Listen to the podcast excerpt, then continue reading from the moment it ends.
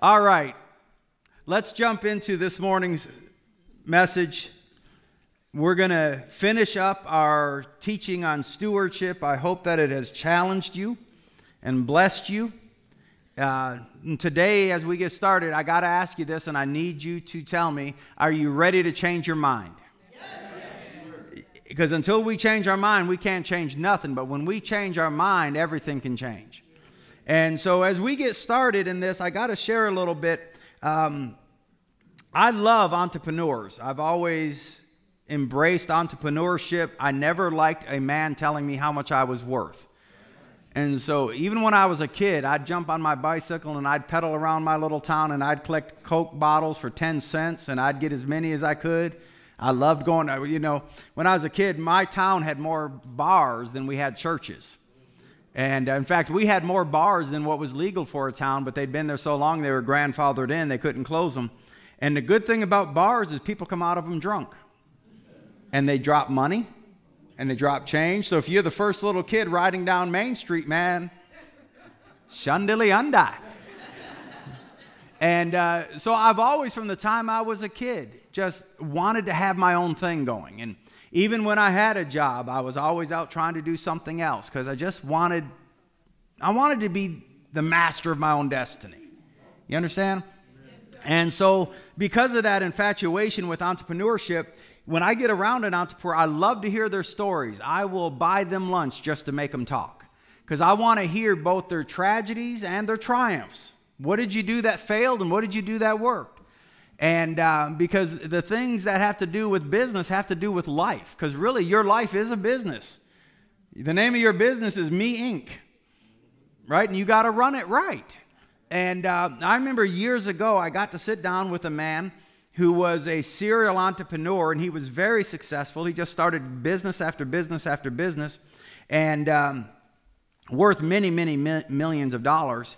Uh, but that wasn't what impressed me about him. What impressed me was his absolute, unchallenged devotion to God. And when I sat down with him, this was the year we started Real Life Church. I still have the notes because he made a comment about something um, he called barriers to entry. Y'all ever heard of the term barriers to entry? In the church world, we call it new level, new devil. All right? And what it means is this that every every level of life that we aspire to get to and and I got to say this to you because as as the church of the living God, we are called to mobility, to constantly be moving. We're, we are immovable, but not immobile. And by that I mean this the enemy can't push us from where we are, he can't make us come down from the high tower where we call Christ. So, in that sense of outward forces, we are immovable. But when it comes to the motivation and the inspiration of the Spirit of God, we are not immobile. We are always pressing on. We are moving forward. We are an unstoppable force. The gates of hell cannot stop us, they cannot prevail against us. When we encounter those barriers, we don't respect them, we break through them. And so we need to understand that as we go through life, we are called to increase. Psalm 115 I'll increase you more and more, you and your children. We are called to increase. We ought not to be afraid of increase. We need to take our five and turn it into 10, take our two, turn it into four. What we don't want to do is settle for the one. Is this okay? I'm building, eh, this ain't the sermon yet. This is just the entry level. We're not called to maintain. And please hear me when I tell you this we are not called to manage decline.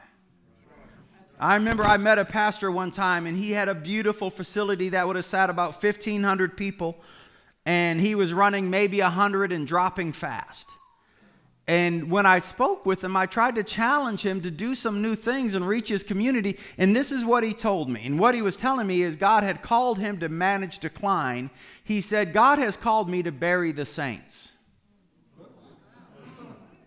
And I, I instantly thought, you're justifying failure because you're afraid of trying anything new. And you and I have got to understand God has not called us to decline, He has called us to increase. And I've said this to you that everything God has given you, when properly used, will increase. But when we want to go to a new level, no matter what it is, it could be financial, it could be spiritual, it could be emotional, it could be relational. It doesn't matter what area of life you're seeking to improve. You need to understand that there are barriers to entry. Now, we don't have slides for this, so I need you to pay attention and listen and write this down. There's two things you need to do if you want to increase. Number one, you've got to discern what are the barriers? What's holding me back? Because I guarantee you that the lion you had to overcome to get to the level you now occupy is not the same as the bear you're going to have to vanquish to get to the next one. So you need to understand to, to discern what's holding me back. Is it traditional thinking? Because, see, people of God, we are human, and so we have human tendencies. And I've said it, you've said it, we've all said it. I've heard it ad nauseum too many times, and I, I, try to stop myself if ever I'm tempted to say it. But when we're faced with a new opportunity, a new uh, chance to go to another level of life, whatever that area is in, we tend to say things like, well, that would be great, but I don't have enough. And we can fill in the blank. I don't have enough time. I don't have enough resources. I don't have enough information. I don't have enough experience. And by saying I don't have enough, what we're actually saying is I'm not enough. That's right. And we find the danger of that in, a, in, in Numbers 13. You remember the story very well. The children of Israel were at the entrance to the promised land, they were ready to go to another level. And they sent in some spies, and the spies came back, and the spies gave what the Bible calls an evil report. Do you know what the evil report was? I'm feeling it build up, so this is going to be a good sermon. This is what they said They great, we insignificant. They giants, we grasshoppers. And because of that, they were not allowed in. There were houses waiting on them, mortgage free. and they did not occupy.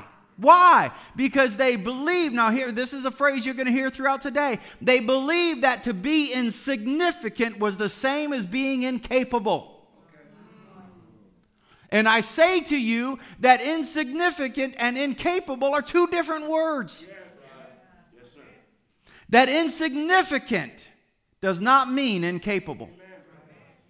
But when you believe that your insignificance means that you are incapable of advancement, of increase, of promotion, of going forward, you, like them, will shrink back to your own destruction.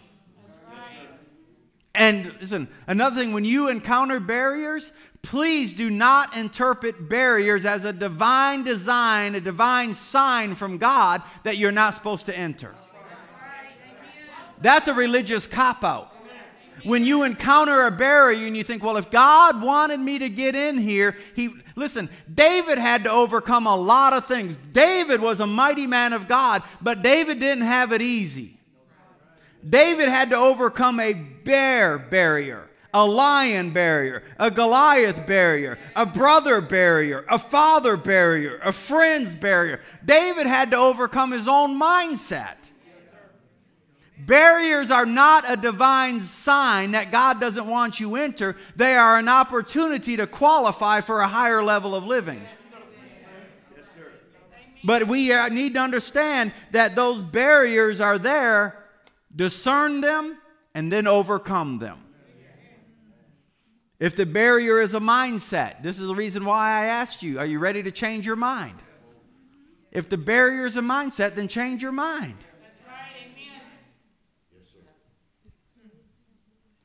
Let's get started. Stewardship, part three. I want to talk about how we need to overcome the small.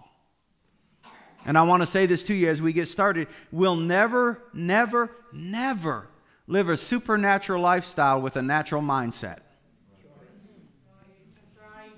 I want to say that again. If we want to live a supernatural life, we have to have a supernatural mindset. And the supernatural mindset factors God into every opportunity. What could I do if God was in me, for me, and with me? Well, guess what? He is. All right, Zechariah chapter 4, verse 10. We'll get started. And I'm just letting you know I did not bring my phone up here, so I got no idea what time I started, and I got no idea what time I'll end. Stewardship part 3. Zechariah chapter 4, verse 10 says, For who has despised the day of small things? This is a verse nearly everyone knows. Zerubbabel had come back home with a ragtag band of Hebrews to do something that seemed incomprehensible, and that was to rebuild Jerusalem. They, in and of themselves, felt insignificant. And of course, you'll always have a cheerleader section of people like Sanballat and others who will tell you, Who do you think you are? What makes you think you can accomplish anything great? And then they'll tell you your mistakes and your ancestry and your lineage and your mommy and your daddy. And thank God the Bible says old things have passed away and all things have become new. So, this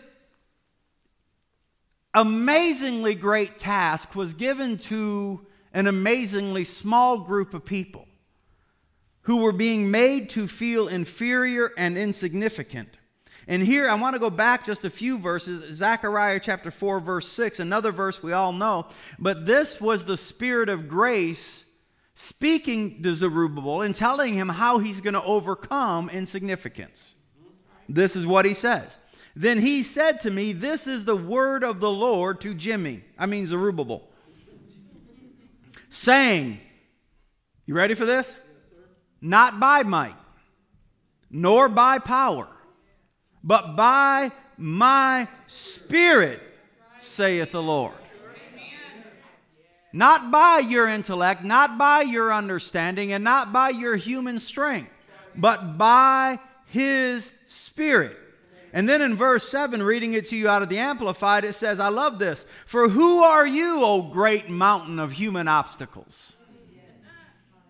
Who are you, O great mountain, who stands in my way and tells me I shall not enter, I shall not become more than who I am, I shall not steward more than what I have, and I shall not have greater responsibility in the kingdom? I was born into insignificance and I'll die in mediocrity. and to that I say, No way, Jose. Because I may have been born into insignificance, but I promise you this I will die in greatness not by might, nor by power, but by God's Spirit. See, I don't. I, I, listen. I know that some of you may rebel at what I'm saying here because we have we have been taught by people and especially religious people to just embrace mediocrity and suffering and just settle down, calm down, stay down, and die. But I got to tell you, I lived too many years believing that C rap. I lived too many years believing I was nothing and I could do nothing and I loved the Lord, but I dismissed all of His promises. Then there came a day when I began to wake up and read the Bible and not let other people tell me what it meant. This is where I came up with the saying never allow limited men who have limited God to limit you by their suppositions, opinions, and judgments. Just because someone has a PhD in theology, don't make them smart, and it most certainly doesn't make them godly. Some of them with PhDs in theologies are embracing ungodly lifestyles. Brother Hagin used to tell us PhD simply stands for post hole digger. Don't be impressed by people and their credentials. I could go online today and have a doctorate by the end of the day. Be impressed by character, not credentials. So the, the, the, the voice of the Lord said, Who are you, O great mountain, before Zerubbabel? You will become a molehill. Hmm. Hmm. And he shall bring forth the finishing gable stone with loud shoutings of the people crying, Grace, grace to it. When you're facing an obstacle, are y'all listening this morning? Do not deny the power of grace. In your own ability, you may not be able to overcome it. It might be too much. That giant might be too strong. The money you have to pay might be too much. But you got God. I said, You've got God. God is with you, God is in you, God is for you, and God can do it. Hmm. Cry grace. It's easy to look at the little we have or the small in our life and disqualify ourselves from expecting great results. It's easy. And I'm going to say this because it requires no faith. It requires no faith to walk by sight. It requires no faith, faith to say I can't because I'm this, I'm that, and the other thing. It's a human thing to despise small things, but it's not a kingdom thing.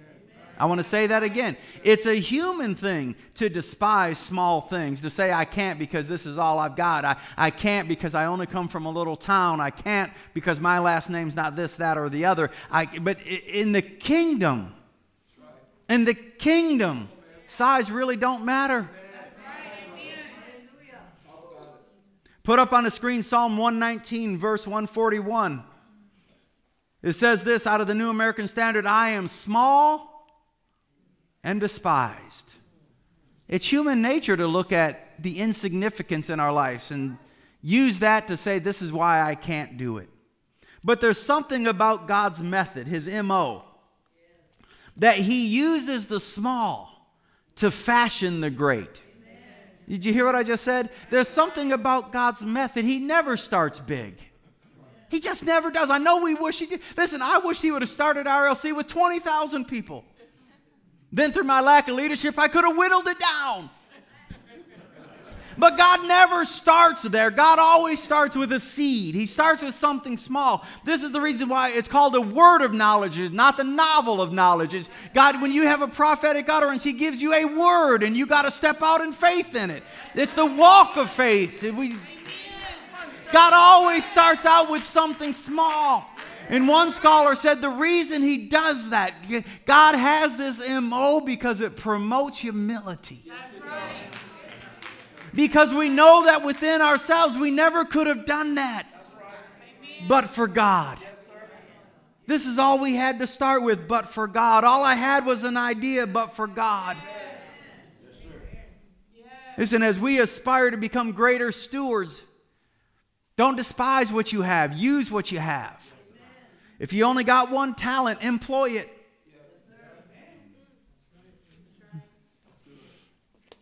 When Moses tried to disqualify himself from God's task. God asked him what was in his hand. You find this in Exodus chapter 4, verse 2. The Lord said to him, What is in your hand? And he responded, A staff. A staff is nothing but a stick, man. What is a stick? When God's asking you to go toe to toe with the greatest nation on the planet, when you got to go stand in the court of a man God, and all you got's a stick? Are y'all listening to me? What you got in your hand? I got a stick. Overcome a kingdom. A stick, hear me when I say this. A stick is insignificant, but not incapable. A stick is insignificant, but not incapable. You may be insignificant when compared to what is facing you, what you have to overcome. But please hear my words when I say insignificant does not mean incapable. When David stood before Goliath, he was despised by not only Goliath, but by his own brothers. What did he have? He had a sling and a stone. That's all he had. Listen to this God never asks you to produce from what you don't possess. But God always asks you to produce from what you do possess. And let's not forget about a guy named Gideon. When the angel came and found Gideon, he greeted him, Oh, mighty, valiant warrior, mighty man of battle. Where was Gideon? Hiding. And what did Gideon say? Who, me? I'm the least member of the least family of the least tribe. I'm the smallest of the small. I'm insignificant. But hear me, child of God, when I tell you this. In the kingdom of God, insignificant does not mean incapable. You can do it. All you got to do is pick up the stone, grab the stick, come out from hiding, say, This is all I got, but I'm going to use it. I'm going to kill me some giants. I'm going to kill, I'm going to knock down some kingdoms. I'm going to run over some walls. Mm. I don't know if this is helping anyone else, but I'm preaching to myself. Let's go to Matthew chapter 17, verse 20. Listen to this. He told them, this is the master speaking, it was because of your lack of faith. Everyone say lack. Lack, means absence of faith. Absence, it's gone, it's not there. Understand this it's not the size of your faith. I've had people say, Well, Pastor, I'm not a faith giant. So, do you have faith? Well, yes. Well, then you can do it. It was because of your lack of faith. I promise you, if you have faith inside of you no bigger than the size of a small mustard seed, small. I'm so grateful God doesn't require perfection of us. If all you got is a little, mm, he says, You can say to this mountain, and I'm going to put in here of human obstacles, move away from here and go over there, and you will see it move. Now, who says it? You say it. Who sees it? You see it. If you don't say it, you ain't going to see it. And it don't matter what I say. It's what will you say? You can say to this mountain, Move away from here and go over there, and you will see it move. There is nothing you couldn't do. Is that based upon great faith? No, it's based upon small mustard seed faith.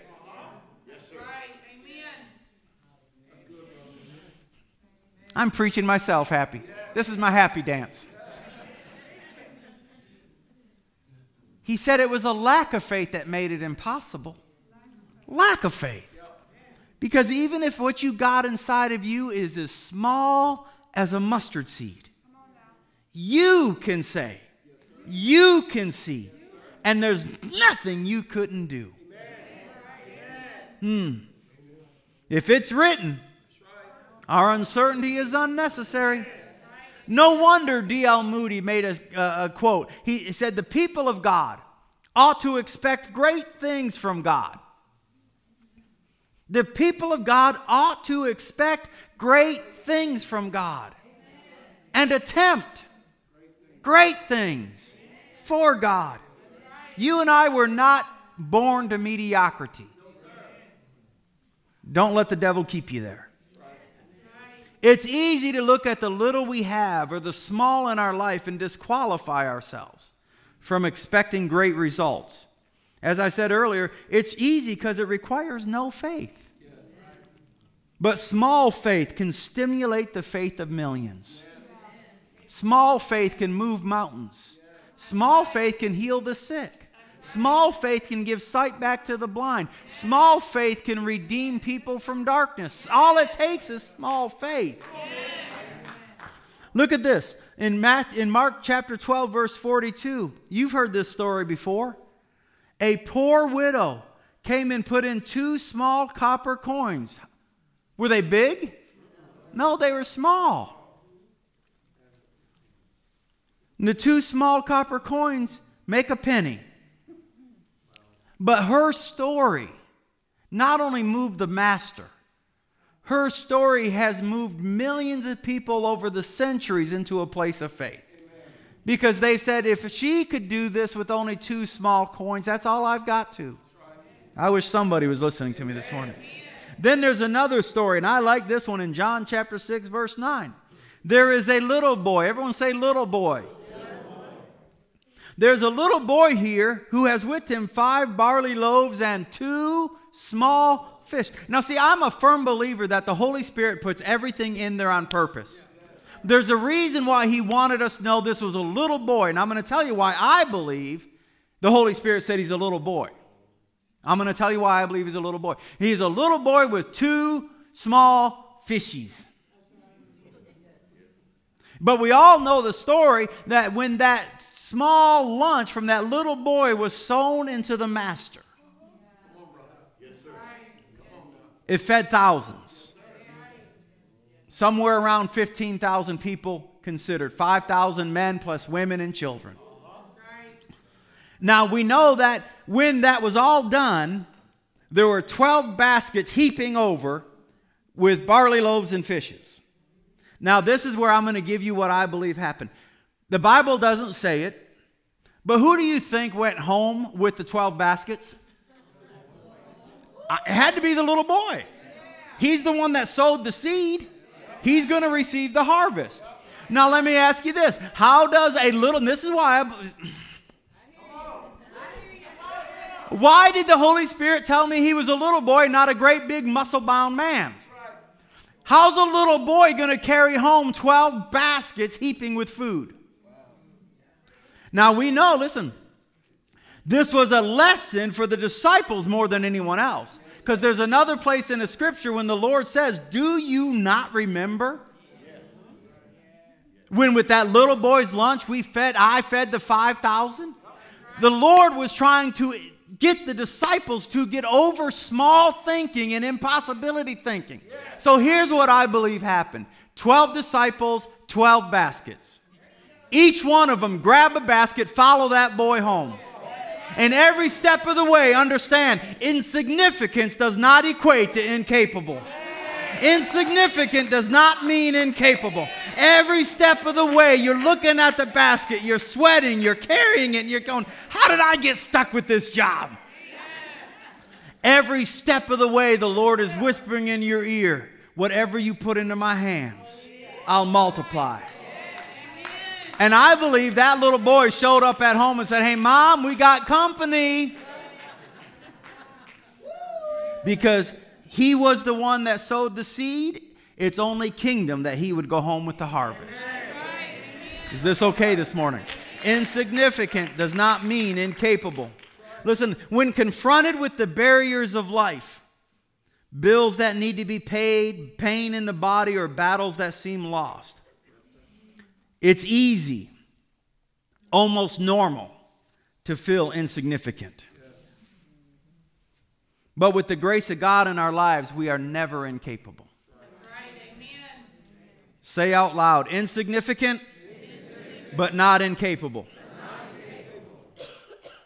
Mm. It's not what we lack that precludes us from doing great things in life. It's easy to look at what we lack. Well, Pastor, if I just had a million dollars, I no, you wouldn't. You wouldn't because you ain't doing it now. If only I had this, if only I had that. Well, if I was six foot four and could dunk a basketball, I wouldn't be here right now. I'd be making millions on the court, but you know what? I can't. I ain't. But what I do have is His. It's not what we lack that precludes us from doing great things in life. It's how we use or fail to use what we do have.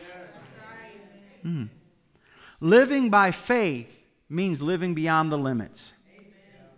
And in order for you and I to become more than who we are, to become the people God has dreamed of, we need to learn to live beyond the natural limits. We need to learn how to overcome barriers to entry. Because God's called you to a higher level, He's called you to a new place. Now, this process, listen, the, the Bible, the structure is this we find it in the book of Genesis. The Bible says, as long as the earth remains, there's going to be seed, time, and harvest. As long as the earth remains, this is the process. You start small, but everything great, the largest tree on the planet, came from a seed. The greatest enterprises started as ideas. Y'all ever heard of Apple Computer? It's got more money than most nations. It started as an idea. It was launched in a garage. Y'all ever heard of Amazon? An idea. Garage. There must be something about a garage. Every great thing starts as something small as long as you and I learn not to judge the end by the beginning. Don't look at where you start from. Can anything good come from Nazareth? I mean, after all, the Messiah should have been born in Jerusalem. Can anything great come from a place of such insignificance? In Christ? Absolutely. Is this okay this morning? Every great thing has come from something small. This process will remain as long as the earth remains. Listen to this. In art, there's only three colors. That's all there is. In the whole world of art, there's three colors. Every masterpiece ever painted, every sunrise you've ever been impressed with, all comes from three colors. That's insignificant, but not incapable. In the world of music, I've read, I have no way of proving this because I ain't musical, but I've read it, I Googled it, it's got to be true. That in the world of music, there's seven notes, just seven. But everything from Motown to classical has come from seven notes. That's insignificant, but not incapable of producing greatness. In the world of architecture, every building ever built comes from three basic designs. Just three. Do you see how this is God's MO? I'll give you three designs. Build greatness. There's the circle, the square, and the triangle. That's it. But from that comes everything. Is this okay? Limitations are never limiting for the creative. And if any group of people ought to be creative, it ought to be those of us who have the Creator on the inside. But see, I'm, I'm firmly convinced that religion has just convinced us to settle down and wait for death. But the kingdom is always compelling us forget about those things that are behind you. Put little value on your trophies and your pains and press on to greater things so that you can obtain that for what you've been grabbed hold of, that you can apprehend that for what you have been apprehended. Hmm. No matter what limitations life has handed you, if you are faith filled, you can make, now hear me when I say this, God's dreams come true. You and I were created to be creative. Creativity is essential to the God kind of life, the life you were designed for. I read this quote and I liked it. It said, The only limits you have are the limits you believe. They labeled you and you believe the lie. They said this is all you can ever be because of your gender, your race, where you come from, your economics. You weren't born with a silver spoon in your mouth. Man, I was born with spit in mine. And so were they. Great results from small beginnings. Why did the steward, when we first started this series, we talked about the three stewards. Why did the one steward fail to produce? Because he was afraid. He was afraid. He held a misconception of the Lord, and his fear of making a mistake paralyzed him. To live a steward's life, you and I need to lose our fear of being wrong. Lose our fear of success, lose our fear of increase. Because once again, listen, some of us, we're, we're just afraid of being labeled prosperity people. I told you last week, it's not a prosperity message, not if it's properly preached. It's a responsibility message. Because to whom much is given, much is required. But I don't want to shrink back, because you know what the Bible says if we shrink back? It says He has no pleasure in us. He has no pleasure in us if we shrink back. Shrink back from what? Shrink back from the barriers of life. The barriers of entry that if God wanted me to be that, He would have made it easier. You won't find that in the Bible. I wonder how many times David would have said, I wish this was easier. Or Isaiah. or Moses. Or Abraham, man. Maybe even Jesus. No, challenges do not mean it's not God. Because, see, listen, the barriers that block other people serve to disqualify them because in fear they shrink back. And they're not shrinking back to the blessing, they're shrinking back to their own destruction. That's what they're shrinking back to. But for those of us who are unafraid because we know the goodness of God and we know that God is with us and we know that God is for us and we know that God is no longer angry with us, when we see a barrier, we stop and we pause, not out of respect. No. I don't respect barriers. But I stop and I listen to the Spirit on the inside. And I ask, Lord, what is this that's holding me back? And I don't know about you. Most of the time for me, it's a mindset. That's most of the time God deals with my thinking. And once I know what it is, then I pray for grace on how to overcome it. And once you've overcome it, then you gain entry into another level of life and you're there for a little while. And then God calls you to grow again. And the mantra of your life becomes here we grow again.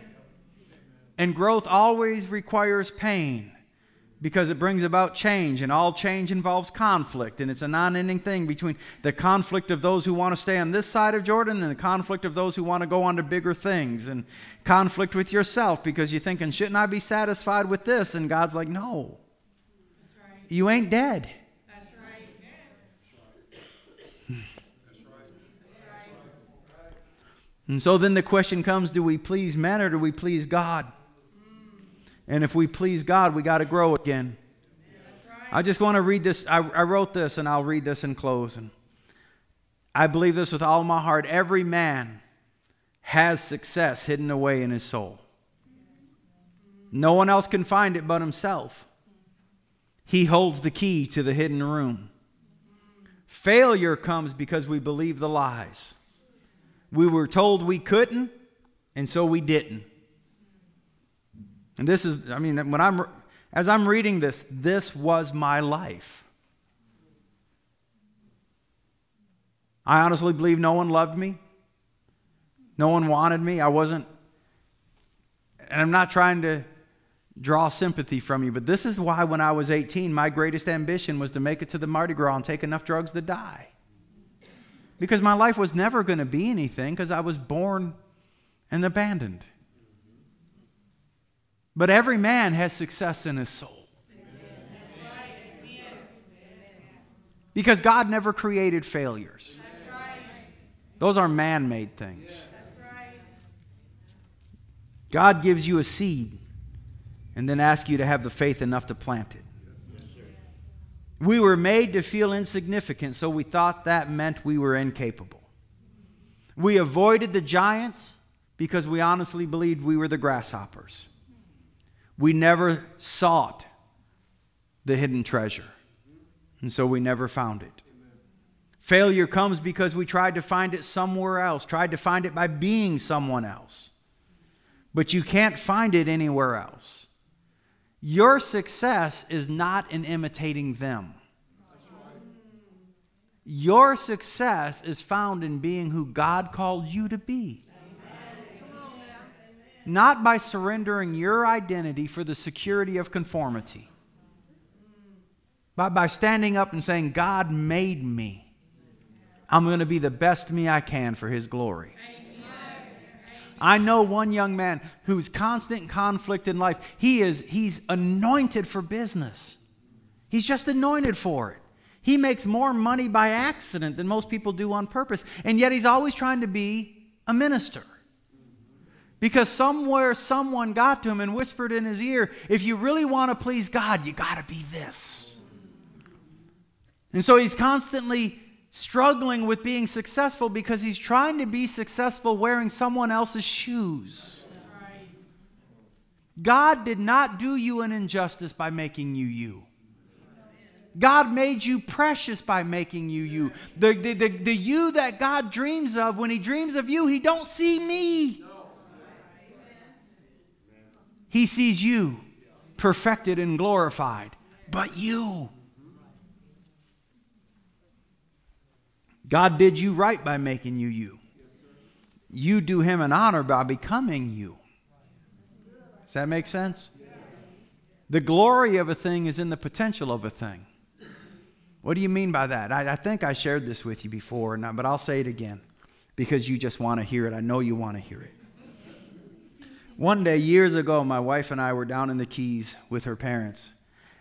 And have you ever heard a macaw? You know, those big, big birds.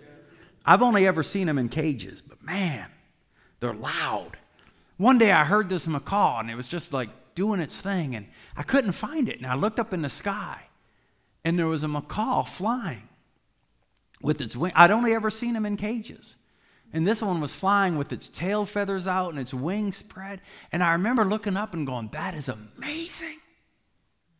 And Judy told me one had escaped a couple of years before and they never can catch it. And I thought that bird was not created for a cage, which is why I don't want to get caught because they're going to try to put it back in a cage. And, and I thought the glory of the macaw is not its cries when it's in a cage. I was seeing the glory of a macaw for the first time because it was doing what it was created to do. And then if you ever see a rose when it opens up, people say, now that's glorious. They never say that when it dies on the vine, still a bud. It's only when it opens up and it displays all of its petals and its fragrance for the world, people say, Ain't that glorious? Why? Because the glory of a thing is hidden in the purpose of a thing.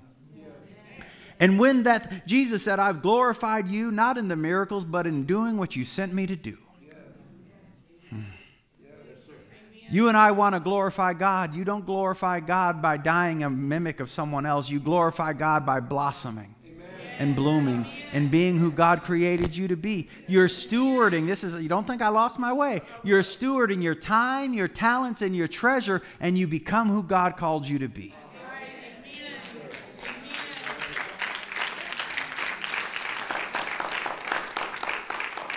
Listen, success, victory, and achievement are all inside of you. The exceptional people are those who develop what is within them. There's a gold mine hidden in every single life. One author wrote a book and said, There's a gold mine in you. Can you dig it? Limitations can only be true as long as we believe in them. Believe in the goodness of Jesus Christ instead, and amazing things will happen. Stand to your feet. Give the Lord a shout. Jackie, if you would come forward. Hallelujah, Father.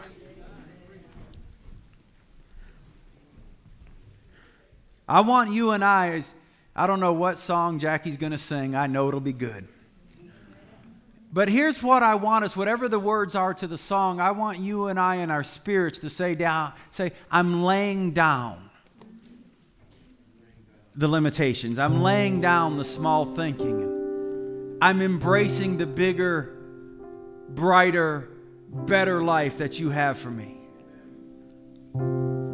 And I want you to make a vow to God that before you draw your last breath and you enter into the next realm, you will have done everything He created you to do. If He's put a book inside you, write it.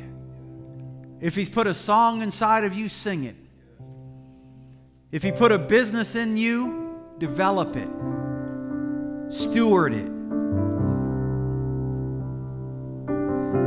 But don't die with the song unsung, the book unwritten, the business still sitting on a page. Can you and I make that vow together that to His glory we will be everything He created us to be?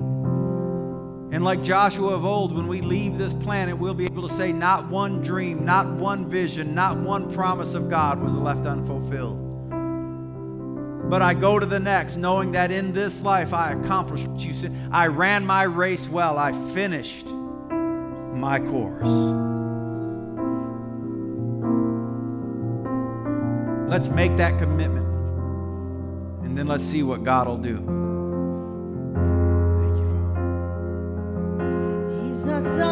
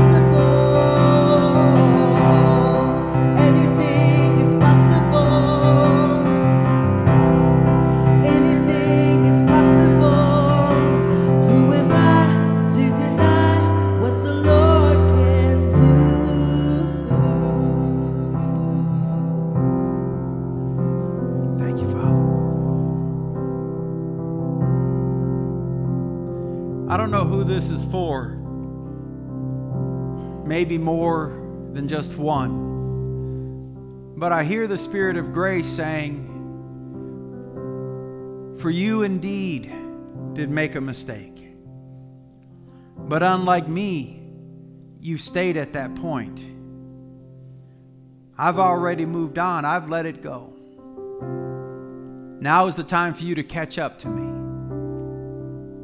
Catch up to me. Let it go dislodge it from your own soul. I have never defined you by that low point in your life. I have always called you who you are in Christ. So, for someone in here, you've lived not for months, but for years, unable to move past a mistake you made in life. And it was something that marked your soul. I have an idea what I think it is, but I don't want to say it.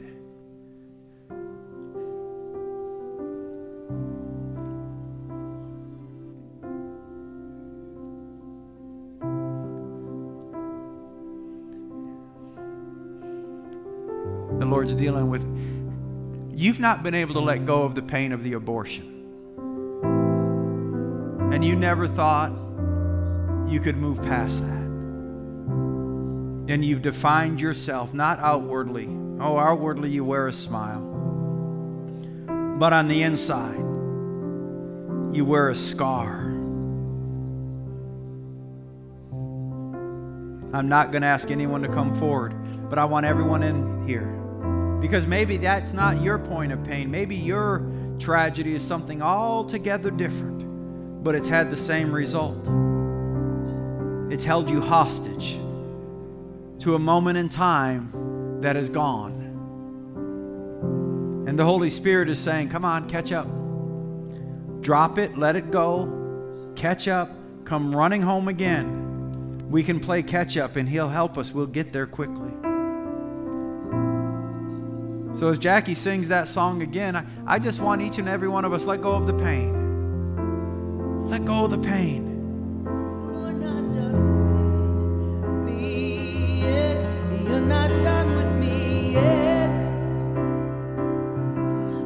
Not done with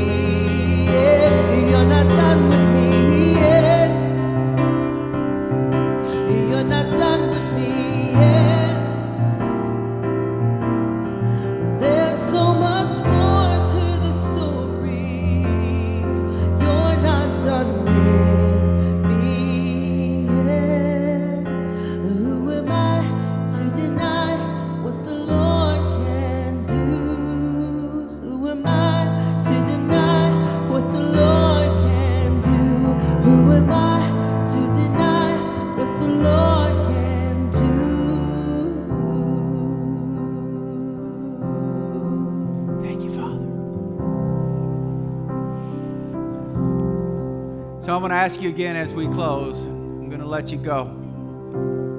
Are you prepared to change your mind? To quit thinking that you're somehow disqualified? To quit thinking that God's angry with you and He judges you by that low point in your life?